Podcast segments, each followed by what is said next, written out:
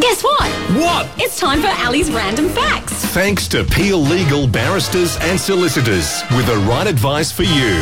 Ali's random facts. Now let's talk about that amazing thing called the brain. Okay. Now, do you know the brain itself can't feel pain? I did actually. You did know that? Okay. Now, while the brain might be the pain center when you cut your finger or you burn yourself, the brain itself does not have pain receptors and can't feel pain.